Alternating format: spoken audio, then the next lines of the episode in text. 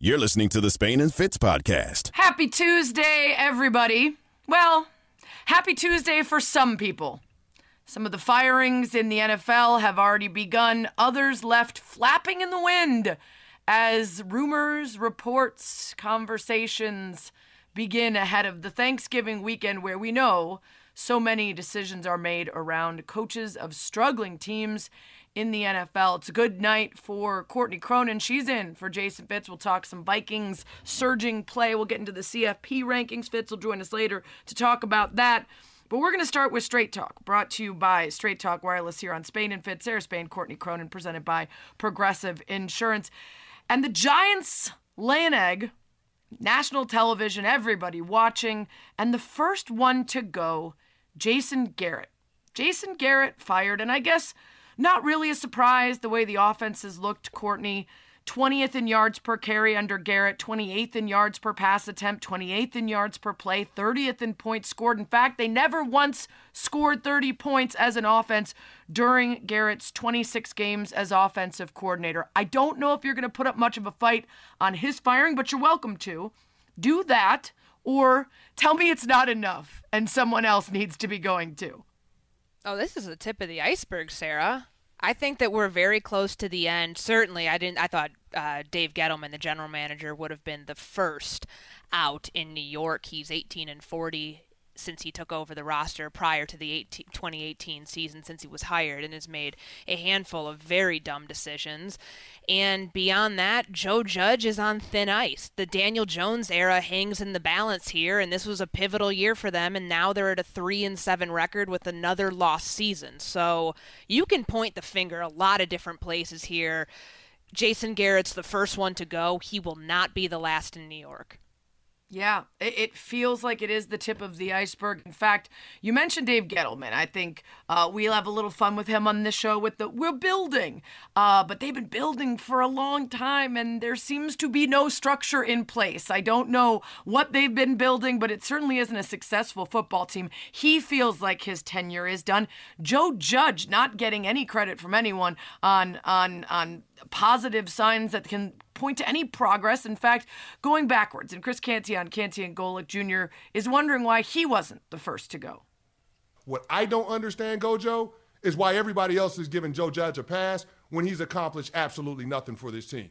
There has been nothing that Joe Judge has done or shown us to tell us that he deserves to be the head coach for the New York Giants beyond this season. What has he done? What has he won? Nothing. And there are no signs that this team is trending in the right direction. Last year, a lot of people wanted to run that garbage about the team having a great second half where they went five and three in their final eight after starting off the season one and seven. The thought was they're going to build off of that. They're buying into Joe Judge. Logan Ryan preseason said, oh, man, we've got a team that can win. Ownership gave us a shot because they spent so much money in free agency. They bought in Kenny Galladay. They bought in Adoree Jackson. Like, they, they, they went out and got all of these pieces to help us be able to do high-level winning. And what do we see? The Giants probably playing irrelevant football after Thanksgiving. We're building. Yeah, yeah. So, Joe Judge, Garrett, Gettleman, all out in your mind, Courtney? Start fresh, clean slate? I think they're going to have to, and it's a team, a franchise that's been in a perennial rebuild mode since the early twenty tens after, you know, ever since their last Super Bowl. Um, and the funny thing is with Joe Judge, you hired a special teams coordinator, somebody who knows situational football, that's what you thrive on, yet they are one of the worst teams at situational football, at having discipline, at special teams. They're middle of the pack. None of this is cutting it, and I think that a lot of this is going to have to boil down to the head coach is going to no longer be able to escape some of these, you know, the scapegoats. And he said he wasn't going to use Jason Garrett as a scapegoat. That's exactly what this is. It's offloading one piece before another before he's and before he ends up at the end of the season probably out of a job. And I think, okay. you know, when it comes down to it, this was such a pivotal year for Daniel Jones. Like, you can kind of write off twenty twenty as a COVID year, and they're six and ten, and yeah, they kind of have won a couple games there at the end, whatever. You're not going to pick up Daniel Jones' fifth-year option. You're going to be on the search for another quarterback with a quarterback class that's not very good coming up in two thousand twenty-two draft. And where do you get from that? You have a bunch yeah. of free agents, a bunch of expensive free agents that you just signed. It got you nowhere. Yeah, there are people, Mike Tannenbaum among them, saying it's maybe time for them to move on from Daniel Jones, too. And again, you hate to just start fresh over and over and over again, but there isn't a lot that we've seen that makes it clear that if you give him a better coach and everything else, that he's necessarily the guy. So something to think about for the Giants as well. In the meantime, Jason Garrett, we know, is out. Matt Nagy, no one's really sure. There was a report this morning that came from a respected reporter in terms of his history, uh, accolades, but maybe not the outlet that we would normally be used to seeing a story from. And it said that Matt Nagy had been told his final game would be this Thursday against the Lions on Thanksgiving, and then he would be out, which resulted in a situation that uh, really wasn't fair. First, special teams coach comes out and, and has to be the first to face questions about it today. Then Matt Nagy has to come out and address his own potential firing and job precariousness. Instead of the P R uh, person, uh, a G M, anybody from the Bears taking the brunt of it by coming out to say in advance of all the press availability, this story isn't true. Instead, this is what it sounded like as Matt Nagy tried to navigate a number of answers to questions, the first of which was, are you are you out after Thursday?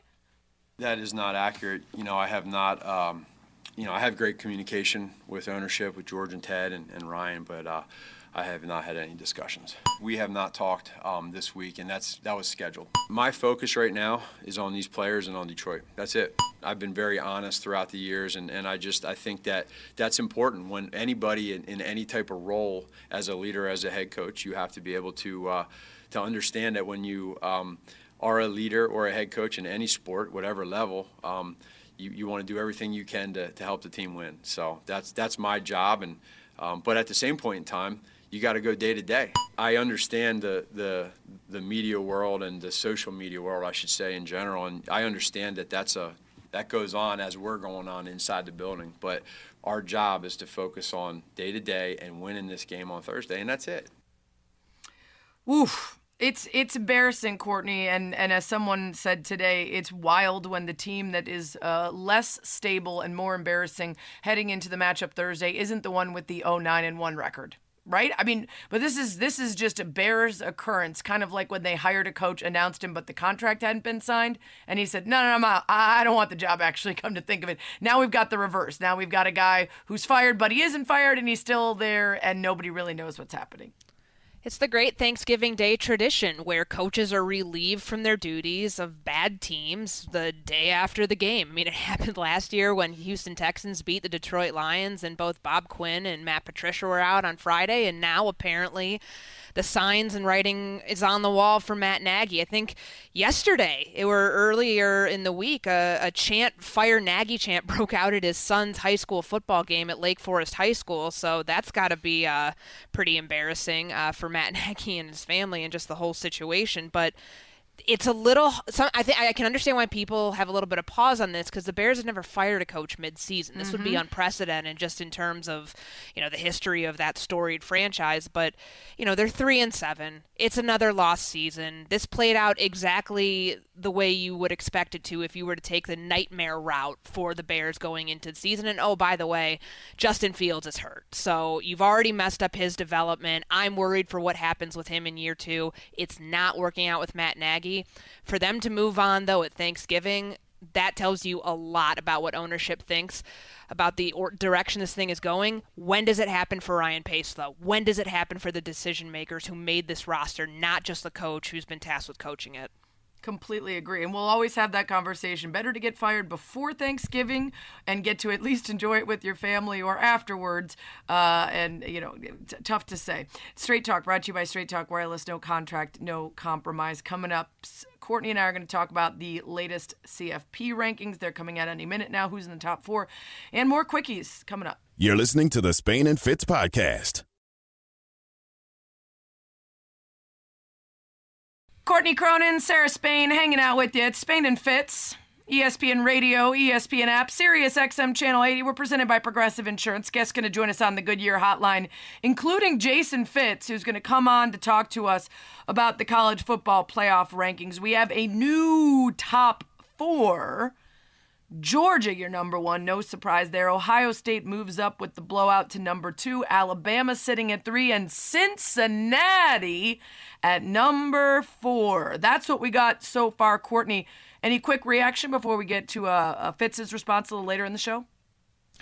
that Arkansas game really hurt Alabama, but do we really care? They're three. They're going to end up at number two by the time this whole thing's over. I think the committee did exactly what they needed to do after week uh, week twelve of the college football season with Ohio State's massive win over Michigan State and what Cincinnati did to prove to the committee that they belong. I just don't know if they're going to stick it for, but hey, they're there yep. right now. First group of five team ever to be ranked in the committee's top four at any point in the season. Will it mean anything down the stretch?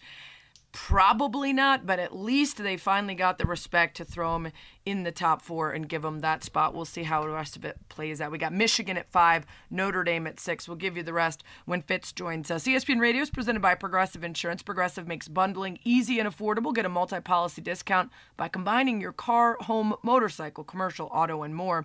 All your protection in one place. Bundle and save at progressive dot com. So Courtney and I will get back to the college football playoff rankings in just a couple minutes. We We got some news of the day to get to, and we do it fast. We got to do it the way we do it around here fast, and that's Quickies. Quickies with Spain and Fitz. We get in and out of topics fast. Well, Mel Tucker got his just in time before the beatdown. James Franklin looking over saying, I'd like a little of that. And Penn State has given their head football coach a new ten-year deal running through the twenty thirty-one season. Are we going to be here even? I mean, I know it's a very dark way to approach things, but that's a long time. Uh, worth seven point five million dollars a year plus incentives and a million annual life insurance loan. Uh, we uh, we know the remaining salary plus the loan on the contract is what he would make if fired without cause. Courtney, I'm never surprised by numbers in college football. I'm never surprised by buyouts. I think as of a couple of weeks ago, there was forty-six million dollars in buyouts already owed just in the public F B S schools. But um, what do you make of this deal? Well, I looked at the buyout structure for what it is before. If they fired, if Penn State fired James Franklin without cause in two thousand twenty-four, they owe him fifty-six million dollars. And Franklin would only owe the university two million dollars to leave for another job the same year. So they do this in college football because they're so scared of the coach leaving for the next best thing. And this is a cycle right now, too, where there's probably going to be upwards of like eighteen, nineteen, maybe even twenty different openings. So this is your time to lock up your guy if you don't want him sniffing around or, you know, maybe taking some calls from U S C. Florida's now open. L S U's still a big job. Maybe even Texas becomes open at some point. This is the only way you can do it. I don't know. Yeah. It's it's almost like this is like monopoly money in a way. It's kind it of, is. It feels like it. Which I want to think of it like the salary cap. Yeah, and yeah, it's just, but it's, it's embarrassing just, for all God. the programs that get cut because of money. It's embarrassing for the fact that they become the highest-paid employees in the state, public employees of any kind. I know it brings in a lot of money, but uh, there's there's so many ways that it's deeply disturbing to see the money thrown around the way it is. The the thing you mentioned about uh, Franklin's buyout figure, he's got a twelve million dollars number through April twenty twenty-two now, eight million dollars through twenty twenty-three. So we can stop kind of asking every single year whether or not he might leave. It does drop to two million dollars after twenty twenty-three, though, so we don't have long uh, before we're right back into the same place we were before, asking every year. If well, they give him another extension. That's right, exactly. Next story. Quickies. The Jets have botched just about everything this season, and that includes the handling of young quarterback Zach Wilson, who went out to injury. There's nothing they could do about that, but then there was all sorts of big talk about, you know, future Hall of Famer Mike White, and then it was, never mind, let's go out and give away some assets for Joe Flacco, who we could have just kept around as a mentor to our young quarterback. Instead, we got rid of him and had to come crawling back to him. Well, now it doesn't matter because Mike White and Joe Flacco are on the reserve COVID nineteen list, placed there today. Josh Johnson, who also saw action during Zach Wilson's injury, uh, likely the backup for Wilson, who will be thrust back into the starting lineup. He hasn't started since that awkward hit took him out in week seven. He did, however, um, go back in, uh, and and it, it feels to me like it's just a, a, a continuation of the mess that we've seen, right? Um, White starting three times, Flacco losing to the Dolphins, Wilson in the meantime just sort of being mishandled in the conversations they're having in his absence. Um, and now he comes in not necessarily by choice, but by uh, necessity. Yeah, he's a third different starter in just as many games, which, you know, Did we expect anything less from the Jets this year to sign an unvaccinated quarterback in Joe Flacco, and then that he winds up, he's going to be out for ten days. And we don't know what Mike White's status is as far as is he vaccinated, is he not? Like, if he's positive, you know, he's going to have mm-hmm. to miss a certain we number do know of time, Flacco's. a certain number of it's days. ten days. But yeah, and that's... And that's that's a really big gaffe when you brought this guy in allegedly to mentor Zach Wilson, and just the way that this is unraveled in his first year can't bode well for what the future holds. It's also wild, Courtney, how many of these players we've seen unvaccinated who are suffering the consequences that were well known to them and their teams. Um, and and you're five times more likely to get COVID if you're unvaccinated, and then the repercussions when you do get it and you're out for your team and yourself are more severe. Next story. Quickies. Tennessee Titans announced they've waived veteran running back Adrian Peterson today. He was added to the practice squad on November second after the injury to Derrick Henry. Uh, was named to the fifty-three man roster on November fifth. I don't know if we can quite say grand opening, grand closing, but pretty close. It wasn't, it wasn't a long run for Peterson. Yeah, three-game stint. They made a lot of other roster moves. I don't think this has much to do with, like, oh, my God, let's freak out, we lost to the Texans. But, um... Yeah, I didn't. I didn't think. I think the over/under for Adrian Peterson, I set at five games. So yeah. if you if you guess the under in my betting poll, then you win. But you know they're changing their game plan with a number of weeks left until Derrick Henry can return, and they're trying to stay afloat. Last story in Quickies today. Quickies. This happened sort of in the middle of the show last night. We didn't get a chance to talk about it. Taysom Hill agreeing to a contract extension with the Saints, a very unique contract extension. According to Adam Schefter, he'll get forty million dollars over the next four years if he remains in his current role as backup quarterback slash running back slash wide receiver slash tight end slash special teamer. If he becomes the Saints' starting quarterback over the next four years, the deal could be up to worth up to ninety-five million dollars. It's got twenty-two point five million dollars in guarantees. He was scheduled to be a free agent after this season. He signed a two-year, twenty-one million dollars deal with the Saints in twenty twenty, which confused people enough because Sean Payton seems to be the only person who thinks he's deserving of quarterback, starting quarterback money. But here we are again, throwing a bunch of money at a guy that has had plenty of opportunities, just never seems to be the guy. I at least think it's better than not having those concessions in the deal in case he doesn't start, but why are we still doing this game with, with Taysom Hill? I mean, it sounds like there was some salary cap gymnastics that they had to work around because they would have had an eight point nine million dollars dead cap charge against the cap when his contract expired. So they wanted to get this done before next spring when his contract voided. This is a team that is always in salary cap hell because they backload everything. But now we know that he's part of the Saints' future in some form or fashion. But I still think this is a team that's going to go get Russell Wilson next season. So Ooh. Who knows? Yeah, again, the, the the salary cap that they're trying to work around, the creativity that they're using because they're not sure where he's going to be playing. I'm okay with all that. I still think the numbers are so big for a guy that we just haven't seen real starting quarterback play out of. And again, Sean Payton seems to be the only one who keeps trying to make that happen. Quit trying to make fetch happen, okay? We know what he is. Uh, quit paying him like something else. Spain and Fitz, Courtney Cronin filling in for Fitz. He's going to stop by next to weigh in on the latest C F P rankings, especially Cincy at number four. It's coming up. Spain and Fitz, the podcast. It's Spain and Fitz. Sarah Spain, Courtney Cronin filling in for Fitz, but Fitz is here now too to talk about the college football playoff rankings that just hit, and we got some movement today.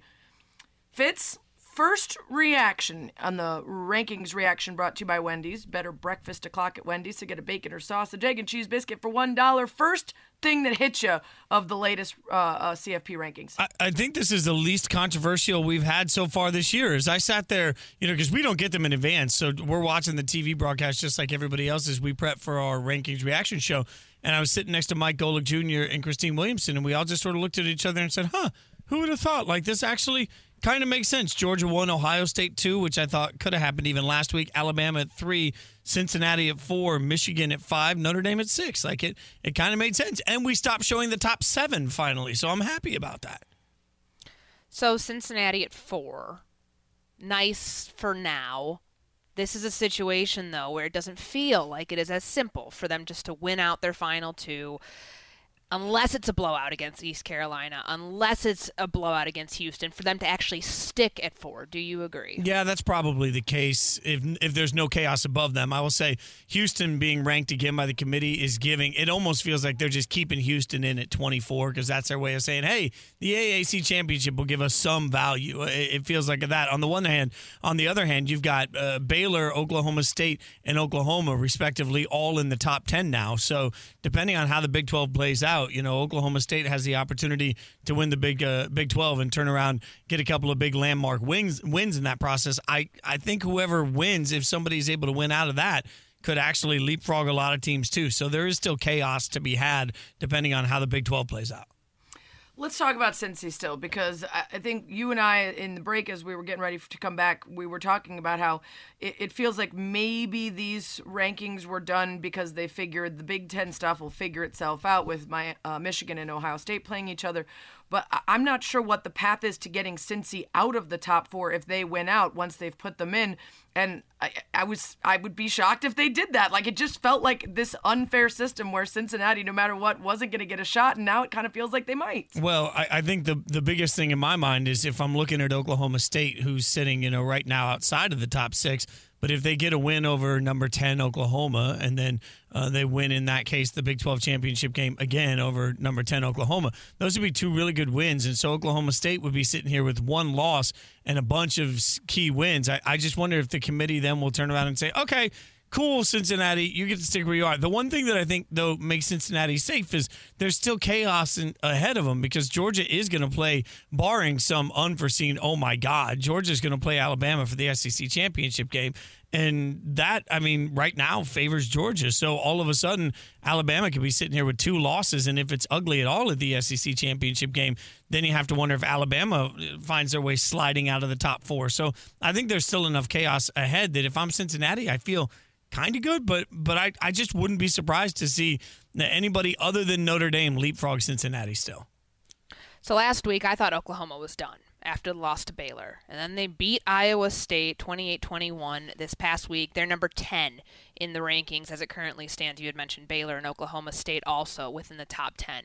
So if Oklahoma wins out, does that mean as a twelve and one Big Ten Big twelve champion that they're in the playoff? Can you see a scenario and a path for that to happen? Man, if that happens, like, because I'm with you. I thought when when they fell to thirteen last week, it was like, okay, even Heather Dinich said, wow, I think Oklahoma's done. This Oklahoma team is not particularly good. And yes, they get the twenty-eight twenty-one win, but when's the last time we saw a Lincoln Riley team that had no clue what they're doing at the quarterback position? And it doesn't matter whether it was Spencer Rattler or now Caleb Williams. They can't get anything reliable behind center. Like, I have a really, I, I see where you're coming from, and I see that path being laid out. If that happens, I'd be really disappointed in the committee, though, just because that feels like such brand bias of, well, they're Big twelve and they're Oklahoma, so we got to put them in. I, I just... They haven't. If, if the eye test matters to anybody, this Oklahoma team has not looked good for much of the year. So I'd be pretty stunned to see it happen. Our own Jason Fitz is with us on the Goodyear Hotline. It's Spain and Fitz. Courtney Cronin filling in for Fitz as he's going to run off and do his college football rankings show, his digital show after this. You know, I mentioned the Big Ten. Obviously, Ohio State and Michigan played this Saturday, so some things will be figured out. But based solely on the fact that, in theory, they shouldn't be doing rankings based on games that are yet to be played, what's the excuse for Michigan dropping? Yeah, well, I mean, Michigan, Michigan's at five this week. Where were they last week? Were they were they at six last week? I think Michigan has gone up one. So, oh, okay. Yeah, mm-hmm. so Michigan I thought is, they dropped. Uh, okay. Michigan has gone up one, but but Michigan didn't get as much love as I thought they might. Uh, for for beating uh, for beating Penn State last week. Like, I mean, part of this comes from Ohio State takes a huge leap for just absolutely decimating mm-hmm. Michigan State, which I, I think we sort of expected. I wouldn't have been surprised if Michigan had found their way in the top four, because the committee keeps see, seemingly having so many problems with the Cincinnati strength of schedule that I think uh, is has right. them ranked around and ninetieth. I didn't really think about it, but if Michigan lost to Michigan State and Michigan State blown out by Ohio State, then maybe they're using the transitive property to say that Michigan isn't even that good and they wouldn't even have gotten blown out by more than Michigan State. But they haven't been doing that earlier, which, again, brings us back to the same conversation we always have, which it doesn't feel like they use the same metrics every time. No, this this committee, I think, has been the most inconsistent and difficult to figure out that we've ever seen in my years covering the College Football Playoff Committee. It feels like one week they're totally uh, sold on analytics. One week they're sold on the eye test. Last week it felt like they were part analytics and part eye test, depending on which game we were taking. Some head-to-head, some not head-to-head. Like, it's so maddeningly inconsistent. It feels like when you go to your mom and you know that she's wrong and you keep asking her questions and she's like, just cause. That, that's been the answer from the committee, is just because I said so. So you mentioned style points. Notre Dame had a fifty-five zero win over Georgia Tech last week, so fifty-five style points that they just threw in the face of the committee, and now they're at number six. Who do they need to falter? Like, who should Notre Dame fans be rooting for down the stretch here to try to get them into the playoff for, I guess this would be th- you know three times in the last four years? I think it's actually pretty simple for them, Courtney. I think, you know, if you look at the S E C championship game, Georgia, if Georgia thumps Alabama, then Alabama's gone. There, there's no, a two-loss Alabama team would need to have an epic S E C championship game to stay in the conversation.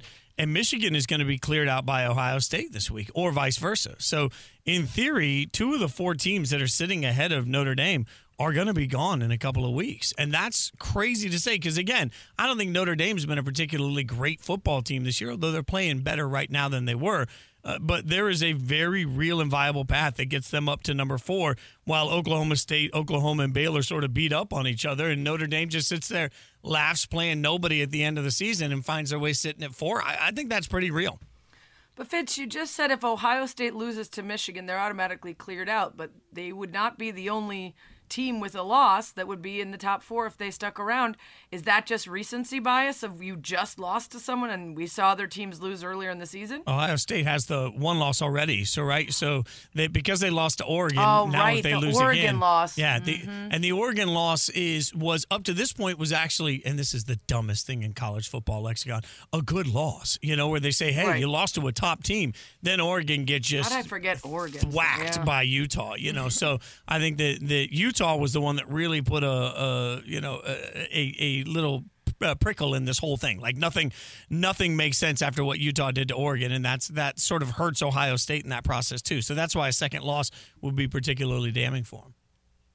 So we're a week away still from championship weekend. If you can predict the future for me into next week's college football playoff rankings, which I believe is the fifth of the six that we're going to get, do, you, do we still see? Not many changes, not much ex- expectation in terms of surprise, or could next week be a shape shakeup going coming out of this weekend going into championship weekend? I, I think next week the biggest shakeup is going to be what kind of credit does Oklahoma State get if they just if they go in and thump Oklahoma? What happens with Oklahoma State? Because that's going to answer so many of our questions. If there's a big move to be made, I actually think it comes after Bedlam, not after the Big twelve championship game. So we would see a jump next week. So you know, if in in this theory of Michigan losing to Ohio State this weekend, if that happens, the question is, does Notre Dame move up or does Oklahoma State actually jump Notre Dame? That'd be the most interesting thing going into next weekend. Awesome stuff, Fitz. Enjoy the digital show. We'll be back tomorrow. I think I'm going to delay the recap on our weekend N F L picks till tomorrow so you can enjoy the results. you, you know, it's, it's, it's, yeah. Oof. Thank you. Thank you so much. I'm so thankful Spoiler, for that. Spoiler, I won again. Oh. It's Spain and Fitz. Courtney Cronin filling in for Fitz. He's off to do his digital show. We'll talk to him tomorrow. E S P N Radio is presented by Progressive Insurance, protecting your business with specialized coverages for your commercial vehicles. More at progressive commercial dot com. Coming up, a holiday hot take that we simply cannot allow to stand. It's next. Spain and Fitz, the podcast. Yesterday, we got you ready for Thanksgiving by talking some of your best Thanksgiving traditions. Also asked you about Harry Douglas's family having a smorgasbord of meats, none of which is turkey on Thanksgiving. Most of you said, eat what makes you happy. Turkey is trash anyway. I don't agree, but I understand whatever brings you joy is fine, with one exception. There will be no slander of mac and cheese. And there has been, and we need to address it. It's Spain and Fitz, Courtney Cronin filling in for Fitz, E S P N Radio, E S P N app, Sirius X M Channel eighty. We're presented by Progressive Insurance. Guests join us on the Goodyear Hotline. And Matthew Judon, friend of the show, I would say, although perhaps friend no longer. Uh, recent addition to the Patriots, been great there. didn't just say no mac and cheese at Thanksgiving. He said this. Yeah, I have never liked macaroni and cheese. And you know how they say, like, oh, your taste buds change every seven years, and you just gotta. Every time I try it, it's the same thing. And it's never gonna change, and it's never gonna get better. All right? I'm almost thirty now. I'm pretty set in my ways, and it's disgusting. Get it off the table. The bathrooms will be uh, less busy, and everybody will have a better day. So if you want to have a good Thanksgiving, don't cook macaroni and cheese. Okay, so first of all, who gets the runs from mac and cheese? Like, what kind of mac and cheese are you eating? Like, I've never associated eating mac and cheese with the bathroom. Have you, Courtney? And I, my stomach hates everything. I mean, dairy is where my mind goes there. Okay. You're probably using whole milk. You're probably using multiple cream. different kinds of yeah. cheeses, half and half, heavy cream. You're trying to make this like never. a heart attack on a dish. So, of course, I, I could never totally thought of that, that as a bathroom inducing. I mean, how much are you eating food. to make that happen, though? Like, come on. Isn't that like a responsibility and accountability thing if you're sending yourself to the bathroom by eating that much macaroni and cheese? Right. I'm just I mean, asking. I also, again... It's never been a traditional part of my Thanksgiving dinner to have mac and cheese, but mac and cheese is amazing, and I think it should be a part of every meal. I'm fine with eating it all the time. So if you've got it at your Thanksgiving dinner, congrats, you're doing it right. What I don't understand is the ether for mac and cheese as a whole. Like, he's not even saying it doesn't belong on your Thanksgiving plate. He is saying that object, like, like across all forms, kinds, meals, times of day, types of cheese, types of noodle, that it's bad. And Courtney, I cannot abide by that. No. I mean, it's it's a bad take. Like, there's there's no way around Terrible. it. Not just for Thanksgiving, but, you know, I it might go make like mac and cheese when cheese. I get off air. It yeah. is the easiest meal to make for yourself.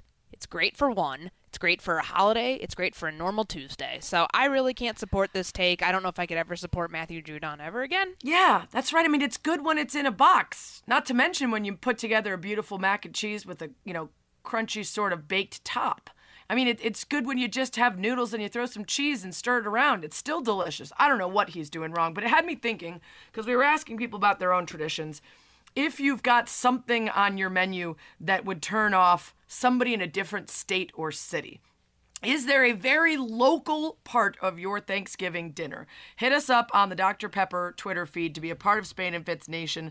Let us know, is there a local delight, and I put that in very heavy quotation marks, that you see at your Thanksgiving table or your friends or family that you think others would be surprised by? For instance, when I first went to Wisconsin with my husband for his family Thanksgiving, they still did, and my family never did this, so I guess still is, I guess, relative. I don't know if it's happening all over. It never happened at mine, but the Jell-O mold with the pieces of fruit in it. They also did the green bean casserole with, like, Funyuns and things on top, which is not my jam.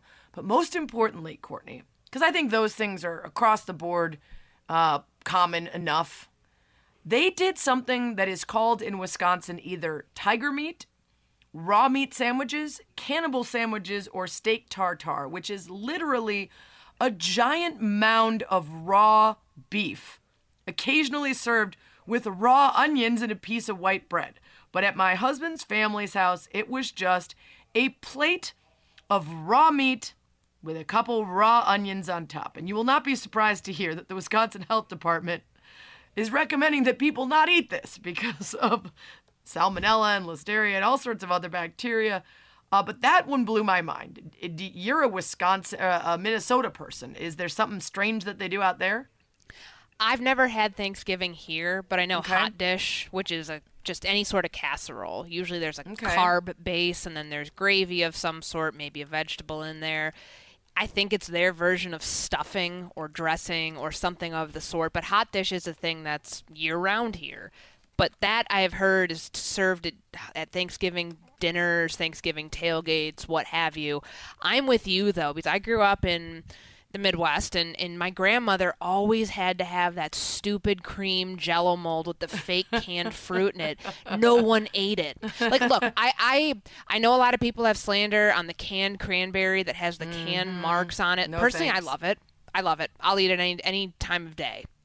I'll put it on a sandwich afterwards. I'll eat wow. it with my meal, whatever. But the Jell-O mold, I cannot do the Jell-O mold. I mean, it's not even real fruit in there. Like, it just sits there. It looks pretty, but it doesn't actually serve a purpose. It's not like you put that on your sandwich like you do, you know, a leftover Thanksgiving sandwich with a cranberry dressing. Like, it literally has no purpose. But regionally speaking, um, the green bean casserole is yep. one, but like the mm-hmm. fake green bean casserole, the one that has all of the cream and mushroom nonsense with it and the Funyun um, chips on top of it. That's yeah. that's one mm-hmm. that I think we've had at many Thanksgivings. Good way to ruin in vegetables, in my opinion. But I'm also one of those people who really likes vegetables, so I don't need them covered in Funyuns and other things. Yeah, me neither. No, I'm not a big fan of that one. All right, so we're going to ask you guys for that take. And, of course, we don't even need to put up a poll about the mac and cheese. I think we can all agree that cheese and noodles together are amazing. Uh, but you can be a part of Spain and Fitz Nation on the Doctor Pepper Twitter feed. E S P N Nation's presented by Doctor Pepper. College football is back, and so are the fans. Return to glory with Fansville by Doctor Pepper, the one fans deserve. So we're going to have Myron Metcalf join us in just a few minutes, Courtney, to talk about the men's college basketball slate. Some really big games coming up tonight on E S P N. But I wanted to ask you, because I was watching yesterday afternoon some women's hoops, and there was a uh, a game going on between South Carolina and UConn, and early on it was pretty close. Then UConn pulled away enough that I had to go run an errand. I figured they held on to it. They absolutely crashed and burned. And afterwards, not only was it solidifying for South Carolina as the number one team in, in the country, which they were already ranked, um, but in that one two matchup, Uh, in the Bahamas, they sort of reiterated to everybody that this is not the old days where you can presume it's a UConn lock every time, that this Gamecocks team is really good, that Aaliyah Boston is really good, twenty-two points, fifteen boards. Um, but afterwards, do you know where Emma taking shots at his team? And I wonder, you know, do you believe in in the sort of motivation by criticism, especially when it sounds like this? But at the end, you know, the object is to win the game, and we didn't win. So that's a bad thing. But this is a very stubborn group of players, which I don't understand. Like, I've coached some of the most iconic players ever to play college basketball, and they weren't stubborn. And now I got guys that can barely play a lick, and they're stubborn as shit. It's welcome to two thousand twenty-one, right? First of all, it's always weird when someone calls a bunch of ladies guys. I mean, I'll say, like, hey, guys, but, like, if I looked at a team full of women, I wouldn't say I've got a bunch of guys. But also, can't play a lick at UConn? I don't know about that, Courtney. That's harsh. Yeah, looking around that room, trying to figure out who he's talking about. It better not be Paige Beckers. Uh, it's clearly uh, not. I think we all know. I don't know who he's talking about then. Maybe somebody like the like ninth person on the bench. Who knows?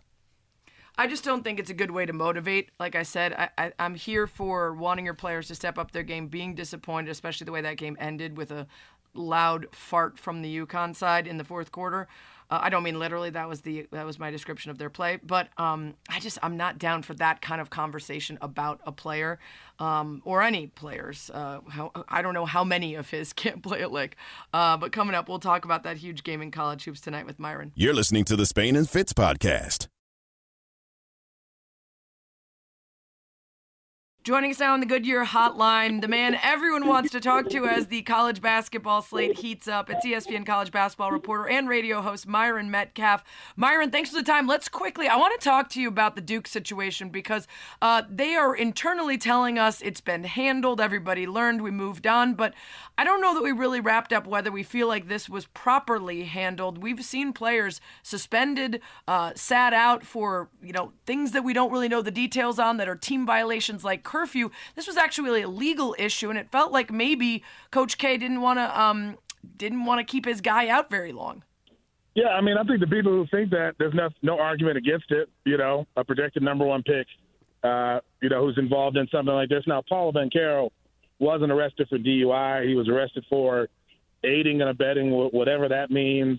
Uh, but I think, yeah, a lot of people thought that there'd be some form of discipline just for even ending up in that kind of situation, and I was surprised that there wasn't any missed time or, or anything like that. So I definitely understand that that sentiment. Um, and, and you also have to wonder, okay, this obviously happened uh, with Paulo. Uh, what role did his talent and imp- impact play into how he was, uh, you know, how his situation was assessed. So I understand the criticism, criticism for sure. It's feast weeks. We've got a bunch of really good games on from about noon till midnight every night this week. Number one and number two, Gonzaga and U C L A. Memories of that insane buzzer beater in the Final Four are conjured at this moment. How different are these teams this year, starting with Gonzaga, now adding Chet Holmgren to Drew Timme and his mustache? Yeah, the, the mustache is back, uh, but Drew Timme is like the only Gonzaga player who actually was playing in that game. It's sort of a new group. Um, so, you know, you watch these guys with Chet. It's just a, it's just a different team. I mean, I'm standing outside T-Mobile Arena right now. It's going to be a crazy environment. U C L A fans, Gonzaga fans are pouring into the building. Um, so I'm excited to see what happens. But Gonzaga's just completely different with Chet and Drew Timme. There's just no team in America that has a six foot ten guy, Drew Timme, who might be National Player of the Year, and then Chet Holmgren at seven feet. And all the things that he can do. So they're, ju- they're just a unique matchup. Whereas U C L A is it's a lot of the same team. You know, Johnny Juzang and, and what he was able to do. Uh, Cody Riley's hurt, but Tiger Campbell. I mean, so a number of the pieces are, are there from, from last year. So it's going to be interesting to see how those teams have evolved, how they've developed. And I just think it'll be a good game. This is one of those games, Courtney, where I'm like, I hope it lives up to the hype. Right. And I hope it's not like some fifteen-point mm-hmm. win. Myron Metcalf with us here on Spain and Fitz. Sarah Spain, Courtney Cronin talking to our E S P N college basketball reporter. That's a ten Eastern start right on E S P N tonight, U C L A, Gonzaga. They own the top two spots in the A P top twenty-five right now. You cool with that? Is there anyone else you would argue should be up there? No, I think they deserve it. I mean, you look at what U C L A has been able to do, what they built upon from last year after the Final Four run, bringing back Johnny Juzang, who might be National Player of the Year. And I think Gonzaga, you had a guy in Chet Holmgren who might be the number one pick uh, to a team that was already very good, finishes the national runner-up. That makes sense. But, I mean, Duke is going to be right there. They get their shot at Gonzaga on Friday. Uh, you know, I'll be down there for that, so that should be a good matchup. I think once we get through this week, we'll have a sense of where Gonzaga stands nationally. If they beat U C L A, they already beat Texas, and then they beat Duke on Friday, there will be no doubt that they are the best team in America and the clear favorite to win the national championship. Another game over on our airwaves on E S P N News tonight is Illinois at number fourteen, Kansas State. The Illini haven't shown, Myron, that they're capable of being a top twenty-five team yet, and I'm wondering why they look so timid, in your opinion, because it feels like they're trying to force the ball to Kofi Coburn and Andre Curbelo, but they really have no other option other than those two guys. What's their issue? Well, I think, you know, you look at a guy like Ayo Dosunmu, who, you know, was an All-American last year, one of the best players in America. Like, every time you lose a guy like that, we love in sports to say, well, they're going to replace him with these two or three guys. You can't replace Ayo. That dude was one of the three or four best players in all of America. So I think Illinois is just Illinois without Ayo, and they look like an average team. I mean, Kofi's great, but he was a guy who played very well next to Ayo and all the mismatch challenges that he created. So I think they're just missing a guy who was one of the top players in America. They haven't regrouped the way they thought they would. And I think what we forget about Ayo is he was the closer. Tough game. Guy needs to take a tough shot. It was him. I don't know that they have that guy right now, Courtney. I think that's what's hurting them so much. I'll tell you who's happy about Ayo right now. The Bulls, baby, because they're back. The Bulls are back, and Ayo is a part of it. I've been loving watching it. Uh, Sarah Spain, Courtney Cronin talking to Myron Metcalf. What are the surprises early on? It, it's so hard because you're watching it night in and night out, and a lot of folks are busy with their N F L and college football and everything else, um, and they really get into it later in the season. So this early on, we're depending on you to be, you know, all eyes on and let us know which teams are, are looking worse than you expected, better than you expected. Well, I think you look at Baylor and what they had last year. Baylor was a very, very good team. Obviously won the national championship. Um, and I think a lot of people thought, okay, they lost the core of that team, and they're not going to be the same group. But to me, Baylor is still real. That's still a very, very good team. Kendall Brown, the freshman, nobody's talking about him yet, but he could be a lottery pick, uh, six eight kid who can play all spots. I mean, I think that's going to be a very good team, and they have a chance to repeat. I think Purdue is probably the biggest surprise. I knew they'd be good. I don't know they'd be this good. I mean, Jaden Ivey is going to be a top five pick. He might be the best player in the Big Ten. So I think that's maybe a surprise as well. But also you have a team like Illinois that's struggling. We mentioned them. Uh, Michigan has had its share of struggles, which that was unexpected. Um, so I think those are a couple teams you look at them and go, okay, I thought you would be better than, than maybe you were. Uh, but it's still a bit early to sort of get too down on those teams. Also, Memphis, Imani Bates. I don't know why people aren't saying more about that team, but they could be special as well. Myron, before we let you go, we're switching gears over to the women's side. There were some great games yesterday afternoon. I was watching South Carolina, UConn. UConn was up double digits. I had to pop out, and when I looked back again, they had blown it. They had they, they absolutely blew it down the stretch, which resulted in Gino Auriemma saying this about his team after the loss. But at the end, you know, the object is to win the game, and we didn't win, so that's a bad thing. But this is a very stubborn group of players, which I don't understand. Like, I've coached some of the most iconic players ever to play college basketball, and they weren't stubborn. And now I got guys that can barely play a lick, and they're stubborn as shit. It's welcome to two thousand twenty-one, right? So what do you make of that? I, I, I'm I'm used to Gino uh, saying some things that'll turn some heads, but you okay with describing some of the current players on his team as guys who don't know how to play a lick? It seemed a little harsh, you know, um, especially because – I mean, South Carolina is the best team in America. Aaliyah Boston is, to me, the most dominant post presence in the country, men's or women's basketball. I think South Carolina is just better, uh, but I think that's what we saw in that game. So it did seem a little harsh. At the same time, this is a UConn team that's supposed to be competing for championships, and I, I think part of it was Gino wanting these guys to realize how good they can be right now and sort of find a way to recover after that loss. Um, but I, I think it was a little harsh. I mean, I never know why you have to say something like that, at least publicly, about any player, uh, especially a team that played their hearts out. They just lost to a better team. Yeah, I mean, it was an embarrassing fourth quarter performance, but I don't know that I want to be looking around my locker room trying to figure out which of us he means when he says guys who can't play a lick. Uh, that's just me. But, uh, hey, Myron, thanks for the insight. Enjoy the games tonight. All right, thank you. You're listening to the Spain and Fitz podcast. twenty-nine yards for the win. Waiting on the snap. There it is. Placement down. Kick is up. It is good. Snake bit all season by close losses. The Vikings get a walk-off field goal to beat Green Bay thirty-four to thirty-one.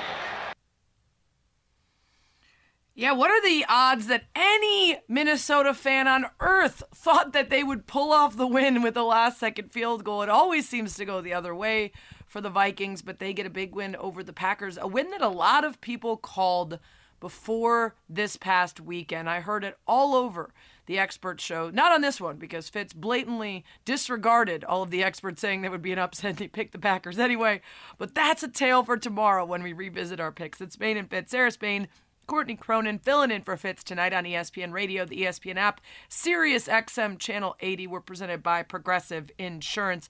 And, Court, I want to talk about the Vikings because, first of all, there's just, you know, the drama at the beginning of the season's Kirk Cousins and his weirdness and his I'll play in a, surrounded by a plate glass window and keep myself safe from the COVID even though I'm unvaccinated. And, you know, oh, he's overpaid and, and what has he really done? And then, you know, the typical Vikings, you know, clutching uh, uh, defeat from the jaws of victory repeatedly. But here we are with them in the mix and a team that a lot of people are respecting now. What's this journey been like for you as someone who's covering the team super closely?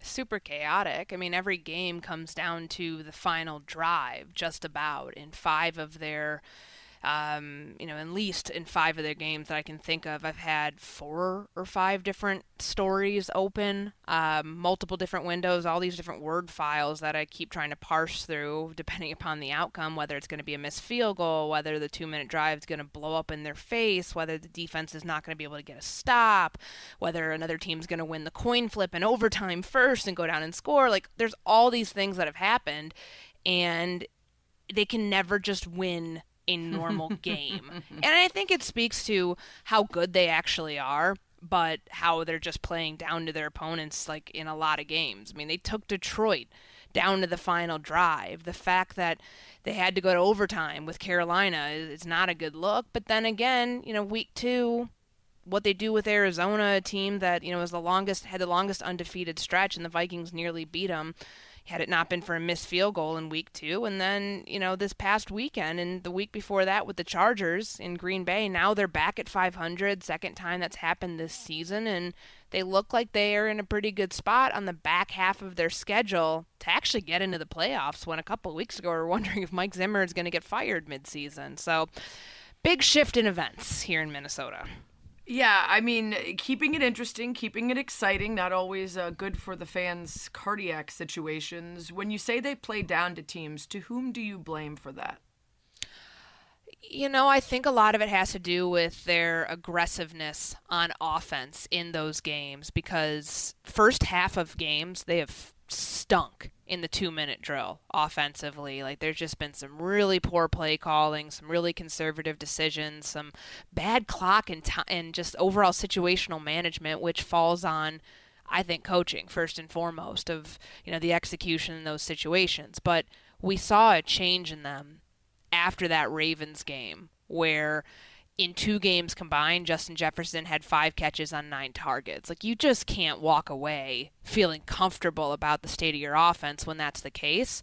And then all of a sudden, you've seen what's happened when they remember Justin Jefferson's on this team the past two games. Mm-hmm. He's exploded against the Chargers and against the Packers. He's a top five receiver in the N F L, and he's a major reason why they're winning games. Like, you can give him credit for four touchdowns, even though he only scored two against the Packers, because on Adam Thielen's touchdown, he drew a thirty-seven-yard pass interference to move the Vikings pretty deep into Green Bay territory. And then he sets up Dalvin Cook's one-yard rushing touchdown with a fifty-six-yard catch. And, you know, had he not outstretched his arm, and I don't know, maybe if he doesn't get tackled at the one-yard line, he scores three touchdowns. So they've changed their mentality, because I think they're honestly becoming a pass-first offense. Like, they've kind of abandoned the conservative run-first, we're going to win games on defense, because they just can't do that anymore. And I think Mike Zimmer's come to realize that more than halfway into the season. Well, and for all the questions about Kirk Cousins, he seems up to the task, if that's the way they want to run this offense, at least of late. Uh, Touchdown-to-interception uh, ratio is the best in the league, and outperforming uh, everybody but Dan Marino in terms of three hundred-yard games with three touchdown passes or more. So he's got some stats that are putting him up there in conversations that he's usually not in. It's, it's Spain and Fitz, Sarah Spain, Courtney Cronin chatting about the Vikings. Courtney's account, I'm looking at the last couple seasons under Cousins. eight and seven in twenty eighteen, ten and six in twenty nineteen, seven and nine in twenty twenty, now sitting at five and five, five hundred. What is the local reaction to this team over the last couple years with Cousins, with Zimmer? Is it, this isn't good enough? Is it, we want to be more regularly contending? Is it, at least we're in the mix? We've been in the playoffs twice. Well, I guess just once, just twenty, twenty nineteen, twenty nineteen, in terms of that combo of Zimmer and Cousins. Uh, they went the year before Cousins arrived with Keenum.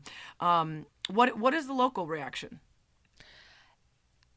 It has a lot to do with, I think that everybody kind of realizes this team's headed into a brick wall after this season, and something's got to give, because Cousins has one more year on his contract, and he's got a forty-five million dollars cap hit with most, with all of his base salary fully guaranteed. So how much longer are the Vikings going to stick with Kirk Cousins if they don't get past the first round of the playoffs, as if they don't make the playoffs, but if they don't get a playoff win this year? How much longer are the Vikings going to stick with Mike Zimmer? They've been hearing the same voice for for eight years. When is it time to make a switch? How much longer are the Vikings going to stick with Rick Spielman, who's been with the team since oh six and G M since twelve? Good picks, bad picks. I mean, it just kind of feels like this was such a make-or-break year regardless of what happens, because of the decisions they're going to have to make with their coaching, front office, and their quarterback going forward. So I do believe there's some optimism, but it's cautious optimism among these fans, because they saw this going into the bye. The team was three and three, and there was high optimism. Granted, again, they had just beaten Carolina in overtime, a team that they shouldn't have let hang around, against a really, really bad quarterback in Sam Darnold.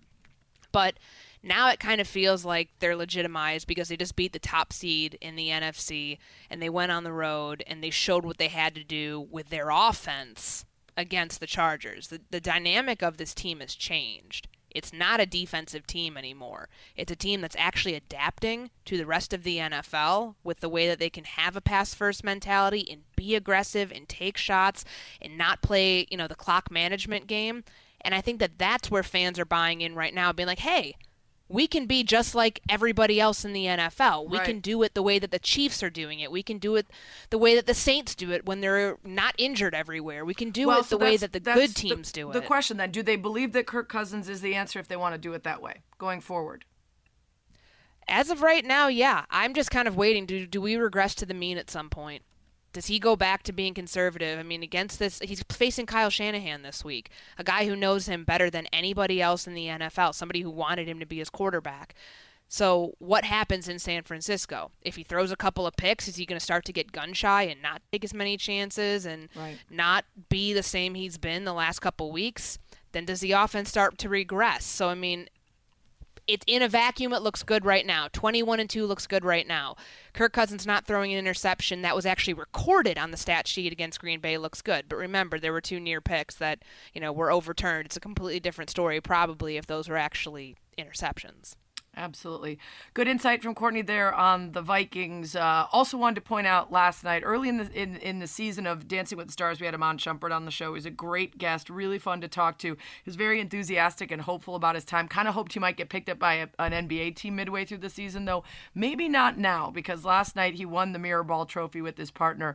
And if you weren't watching Dancing with the Stars this season, I highly recommend you just go look up Iman Shumpert's dances, because all of them were insanely entertaining, and I am super duper impressed with him. It was a lot of fun. Go check it out. Coming up, Matt Nagy rumors continue to swirl, so we'll talk to a former Bear about it. Spain and Fitz, the podcast. Just when you're getting excited at the possibility of a W to end a long, embarrassing losing streak, the Bears make things real interesting ahead of a Thanksgiving matchup with the winless Lions by maybe telling their coach he'll be fired after that game, but then the coach has to come out and say, no, no, no, that's not true, that's not happening.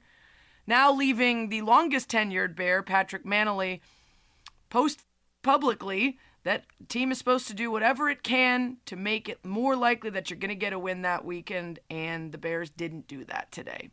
Just add it to the long list of things that have been embarrassing for one of the oldest franchises in the N F L. And we're going to get a former player to join us and break down just all the ways that this team has disappointed this year. It's Spain and Fitz. Courtney Cronin filling in for Fitz on E S P N Radio, the E S P N app, Sirius X M Channel eighty. Joining us now on the Goodyear Hotline, Tom Waddle. You can hear him on Waddle and Sylvie on E S P N one thousand in Chicago, my old stomping grounds. Uh, Tom, let's just start with... Uh, Your reaction when you first heard the report this morning that Nagy had been told you will be let go after Thanksgiving. This will be your final game on Thursday. Well, I thought it was odd that a report, by the way, hello uh, to both of you. Um, I thought it was really odd that anyone would do business that way, that they would try and tell their coach on Monday that this was going to be your last game on Thursday. Uh, but go out there and give it a good, you know, college, or in this instance, a good N F L try, and do your best. Like, it just, even for this organization that runs through my veins and I have such great love and, and, and passion for, it seemed odd that they were going to do business on, uh, in that manner. So, um, you know, so I guess my first reaction was, is, wow, that's really weird. Like, you're either going to relieve him of his duties or you're not. And I really don't buy this concept that, well, we need to keep him in place because it's such a tur- short turnaround on Thursday. You very easily could have let him go at the end of the loss to the Ravens. Chris Tabor, their special teams coach, was the interim head coach when he was out with COVID against the 49ers a few weeks ago. And Bill Lazor reportedly is in charge of the offense now. So I don't think it would be this huge stretch that you still needed Matt around to make sure that you could get through this short week in a seamless fashion. So very confusing, to be honest with you, to start the day. A couple of years ago, when I was flying to New Orleans to cover the Vikings-Saints wildcard game, uh, there were a couple reports out that week that the Vikings were going to move on from, from Mike Zimmer come win or loss. And the Wilf family, the owners, put out a statement that said they unequivocally supported Mike Zimmer and Rick Spielman. And that was on the Friday before that Sunday game. And obviously they win that game, they keep Zimmer, whatever. But um, was it surprising that this report comes out and that you don't have George McCaskey, Ted Phillips, or Ryan Pace coming out to say something about Nagy and refute the report? Does that potentially give it credence in your mind? I think it, there's a good chance that that's the case. Uh, look, my biggest problem right now, I don't think it's a matter of if Matt Nagy's going to be fired. It's it's when. And I think that at the end of the year, that would have been my prediction several weeks ago. Um, look, can could I envision a scenario where um, they decide to move on from him after the, the, the game against the Lions on Thursday? Yeah, I, I mean, I could see that. I just wish that the organization would do things in a more professional manner. And to reference, you, you know, your point there, look, at some point, Matt Nagy, his boss is Ryan Pace. I would hope that somebody would step forward and actually have some sort of response to this. Like, how does this story get leaked? And, and, and look, I, mm-hmm. I don't know what the author's resource or, or source is on this front, and I would never suggest that it wasn't a good one. I can tell you this, that I have a couple of pretty good sources that disputed, like Matt did at, at his press conference today, that he was not told on Monday, nor was he told before he went out to practice earlier today, that he was getting fired and that the, the Lions game was going to be his last. I'm not suggesting that ultimately he won't be fired on Thursday or Friday or whenever it is, but that portion of the story, I feel extremely confident that that was incorrect. Um, they do things in a very strange fashion in this town, uh, unfortunately. And part of me thinks that this is still very possible on Thursday. Part of me also mm-hmm. thinks they're very stubborn and they don't at times like to give credence to reports that they deem are, are not truthful. So, you know, I guess in a long about, you know, inconclusive way on my behalf, anything is possible with these people. And it's why it's so frustrating. Spain and Fitz, Sarah Spain, Courtney Cronin filling in for Fitz tonight as we talk to Tom Waddle, former Bears wide receiver. Now you can hear him on Waddle and Sylvie on E S P N one thousand. And I've listened to you guys over the last couple weeks as various uh, controversies, frustrations, bad losses have come and gone. And there are so many questions left, namely, what do you do with Justin Fields for the rest of the season? I think, of course, you have to yeah. keep giving him the reps regardless of who's running the ship. Um, but also in the offseason, are the Bears moving to the burbs? Are, should the team be sold? Should Ryan Pace and Matt Nagy and anybody else go with them? I mean, what do you think is the, going to be the biggest question now that it is certain that this is a lost season, but also I think pretty certain that the future could be bright with Justin Fields if you get the rest of the stuff right? Yes, yeah, Sarah, I think that the biggest question is, is what is the appetite up at Hallis Hall for significant change? We can sit here and talk all day long that Matt Nagy hasn't done a good enough job over the last four years advancing this offense. I think statistically, you know, that, that proves the point. He was brought here to revolutionize an offense and and develop a quarterback. While Mitch, Mitch Trubisky wasn't his guy, he really did not, I, in my opinion, put Mitch in a decent enough position to take advantage of Mitch's limited skill set. You can argue that Justin Fields is a guy, I, and I think he's significantly more talented than Mitch and has a greater upside, but that they've struggled to help him along. I mean, rookies are going to, to struggle regardless. I think we have seen some progress. Saw some progress against the 49ers several weeks ago. Certainly saw progress in the second half of the game against the Steelers. Prior to the injury this past uh, Sunday against the Ravens, there was a bit of regression, but that's life with, with a rookie quarterback. Um, I, I'm very optimistic that Justin Fields will be a very good quarterback for this team going forward. My question is, is whether or not George McCaskey, as as the the man in charge for the ownership group, is he willing to make the necessary changes? I do believe they're going to Arlington Heights, and I think it's the right decision, finally, to create an environment that takes care of your your fans and creates an environment where you could host a Super Bowl and you could bring in, you know, something that is similar to what they have in Minnesota at U S Bank Arena or Jerry Jones's building, the A T and T Stadium, or, or God forbid, the, what they did out in Los Angeles with SoFi. I mean, like, this organization and this team and this fan base deserves something like that. And I think it's very possible that they can do that out in Arlington Heights. Again, though, to me, like, look, I, as I said, I love this organization. But what they have done over the past twenty years hasn't worked. Ted Phillips is a guy that I would never say you need to get rid of him from the organization, but maybe give him a different role Ryan Pace has been in his role for seven years. They've not won a playoff game. Mm-hmm. Matt's a really good guy, but in four seasons they haven't won a playoff game. So to me, you need to change the entire structure of the football portion of this business.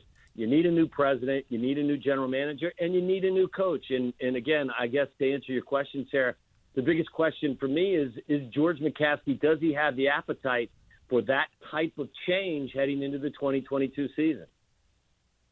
Tom, where have we actually seen progression with Justin Fields this season to know that when you start with him in year two, you're not going to be starting from way behind the eight ball? Like, where have you watched, even though he's injured right now, where have you watched him improve yeah. the most since he started? I think he's more decisive with all that he does. Again, you know, rookie quarterbacks are going to struggle at times. Um, I think it was a really difficult transition in some ways for him coming from Ohio State, where in their offense, and you can look at, at the sack totals that he had at Ohio State, they he's going to take a seven-step drop. They've got tremendous athletes on the edge. They're going to run like these slow-developing or time-consuming pattern combinations to develop, and he's going to deliver dimes down the field because, like, his deep ball accuracy and his intermediate mm-hmm. to deep throws have always been very good. We've seen some of that. I think the struggle has been the ball's got to come out quicker in the N F L. What's open in the N F L is significantly different than what's open at the collegiate level. You've got to trust that that guy's open and he's going to make the contested catch. Uh, and I think that he's also had to learn that he doesn't have to please everyone from the pocket. If you drop back behind an offensive line that is sketchy at best, and what has been designed and what is being asked for doesn't develop, tuck and run and use the asset that is his athletic ability. And I think if you look at the film over the last three weeks, you have seen a more decisive player where he does just that. They've done a better job at creating a, a more secure pocket where he's had opportunities to push the ball down the field. But you see it now in his play that if, if what he initially was looking for isn't there, he's going to make something out of nothing. He'll learn over the course of time when he can slide left and, and slide right and do all the necessary things to, you know, to elevate his game. But I see a kid that is tremendously poised, isn't threatened by a lot of stuff, doesn't doesn't have hangover effects. Like, they threw him down a flight of stairs against Cleveland in his first start with their game plan. And you right. saw him come out the next week, and there was no residual effect at all. So, like, look, he – he's not in the same situation that Mac Jones is in. Mac Jones, I'm, I'm not diminishing Mac Jones as a player at all. I think he's a wonderful player. Mac Jones steps into the best situation of all five mm-hmm. of the rookie quarterbacks. And yeah, I think you have some progress. You've seen, yeah. you've seen some inconsistency. He hasn't been perfect. He still needs to let go of the ball a little bit sooner, and he needs to trust what he sees and make some better decisions. But I think we've seen progress, and very tangible and encouraging progress over the last three weeks. I I feel good about his, his future. I agree. A lot of it is reads. The accuracy on the balls and the yep. athleticism is really exciting, especially for a fan base that's been looking for that for a while. Hey, Tom, thanks for the insight. Get back to the uh, the wine. I think we all need it around here. Yeah. Sarah, you know me all too well. Thank you, and you all have a great Thanksgiving. It's too late for you not to have started already, especially after a date like today. Tom Waddle, former Bear. You can hear him on Waddle and Sylvie, E S P N one thousand in Chicago. Don't forget, you can also tune into That's What She Said, the podcast hosted by yours truly and fueled by Gatorade. We appreciate their continued support of women's sports journalists and athletes here at E S P N and everywhere. Whatever path you take to greatness, Gatorade's proven formula is there to fuel it. Greatness starts with G. Had a super, super fun conversation with Kyle Brandt from Good Morning Football uh, this week, so make sure you check out the podcast. Coming up, we'll touch on those C F P rankings and answer our question that you answered for us about your weird local Thanksgiving foods. We'll get into it next. Spain and Fitz, the podcast. It's Spain and Fitz, Sarah Spain, Courtney Cronin, hanging out with you on a Tuesday. E S P N Radio, E S P N app, Sirius X M Channel eighty. Don't forget to tune into the E S P N Daily Podcast, bringing you a deep dive into a single story from one of E S P N's hundreds of reporters, presented by Supercuts. Download, subscribe, and review E S P N Daily, available wherever you enjoy your podcasts. Coming up on Thanksgiving this week, and we've been asking you all week for some uh, different traditions, uh, whether or not you're willing to sacrifice the turkey, the bird, in favor of some other meats and dishes, which almost all of you, mostly uniformly, agreed that turkey's overrated. Few of you rely on tradition to make the plates, uh, but I was asking about local traditions earlier in the show. I was reminiscing about the first time I went to Wisconsin with my husband, and his family served raw ground chuck hamburger meat on a plate with raw onions on top, a couple slices of white bread nearby for what they call a cannibal sandwich or a wildcat sandwich. And I'm not alone in this. There were other Wisconsinites who chimed in to say that they are very familiar, um, and some other weird slash unique slash special, I guess is a word for it, Wisconsin treats. Um, little news on Spain and Fitz Nation, at Glass Nichols hit us up on the Doctor Pepper Twitter feed, knows about the cannibal sandwich and said, Mom always made green bean casserole with cheese curds in it as well. Now, that's one I haven't heard, Courtney. I've seen the green bean casserole with the Funyuns and the onions and the whatever on top. Cheese curds in it is a new one. I actually don't hate that idea. Yeah. I mean, cheese curds. I really don't. Are they fried better. Cheese curds that are put in mm. there instead of the mm. onions, I would assume, right? That would actually be pretty good. Or they're like buried and nestled amongst the beans. Yeah. As long as they're not the soaked with the cream of mushroom. Would oh, not, yeah, as long as they're not like soaked that, with I that. I don't do cream of mushroom at all. That's probably why that is one of my least favorite dishes. But I just found another dish that might replace it as one of my least favorite. At Jesus Life twelve uh, also hit us up on the Doctor Pepper Twitter feed. Little news from Spain and Fitz Nation with Watergate salad. Now, oh. this person did not say what state this is in or where this is a local delight, but it is also called pistachio delight, shut the gate salad, green goop, green goddess salad, green fluff, or green stuff. It is a side dish or dessert made from pistachio pudding, canned pineapple, whipped cream, crushed pecans, and marshmallows. Are you here for it? I could I could probably get down with that. It sounds better than the cranberry and pickle pie that you just retweeted into your Twitter feed, which is I apparently did. I'm going to need Utah a Utah that. specialty. Yeah. Um, you know what though? I don't know. Heinous. Sometimes when you know that's a that's a Utah news service saying this is allegedly a Utah thing. Have you had it? Which makes me think they're just looking for clicks. If you're in Utah, and you need to ask if it's a Utah thing. Have Isn't you had it? Probably it? Not. Yeah. I I certainly have not. Cranberry and pickle I pie. Would, The photo is disastrous.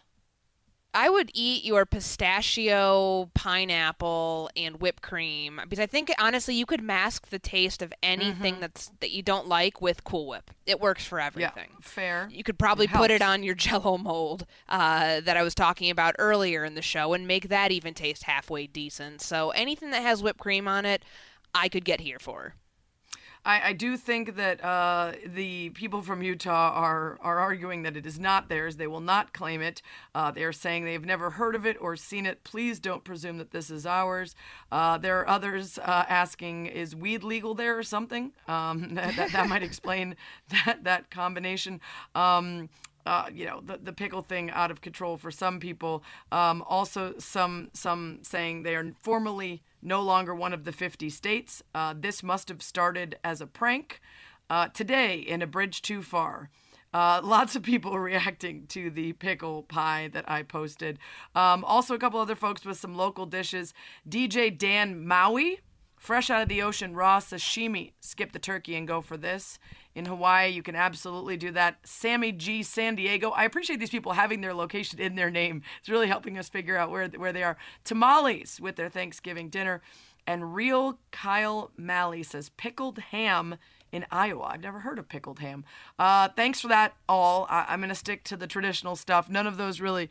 I could do, I could do, you know, sushi. I could do tamales, but I don't know that I need a pickle pie.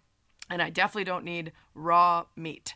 Uh, Courtney, you gonna you gonna get into anything weird? You have anything weird on your on your table, or you guys go straight traditional? Uh, always pretty traditional. I don't okay, think it's good, it's good. I don't. I mean, but I do like the idea of doing some non-traditional stuff. But you know, like a. I, see stuff on Instagram that looks really, really clever, like miso something mashed potatoes, but that's a lot of work. And yeah, Thanksgiving's already a lot of work. I don't want to yeah. mess with Thanksgiving by taking risks. I want to stick with the I mean, good stuff. As long as you have mac and cheese at your table. That's fair. That's we, fair. We can, Just don't we can tell be Matthew friends. Judon. That's right. Seriously. It's Spain and Fitz, Courtney Fitz, filling, Courtney Fitz, Courtney Cronin filling in for Fitz. He's doing college football playoff ranking show, digital show, um, which brings us back to the rankings. Number one, Georgia. Number two, Ohio State. number three Alabama, number four Cincinnati, five is Michigan, six Notre Dame. We will see Ohio State, Michigan this Saturday. That's going to shake some things up for sure. And Cincinnati in there, the first group of five team to crack the C F P top four in the eight-year history of the college football playoff. My biggest concern and fear, Courtney, because I hate the way the system really just benefits the, the Power Five, is if they got in and then they won out and still didn't make the top four. That would infuriate me. I think having Houston still within the rankings, uh, where they're at right now in the twenties, um, helps their case, and it makes the A A C championship game something to watch. But you've got to hope for Cincinnati, if they're going to stay in this thing, they've got to blow out E C U, and they've got to beat Houston in the A A C championship game to get in. And a Georgia win over Alabama would really help for sure. Uh, that would make things a lot easier, although some would argue that the committee would find a way, just find a way to get Bama in, no matter how many losses.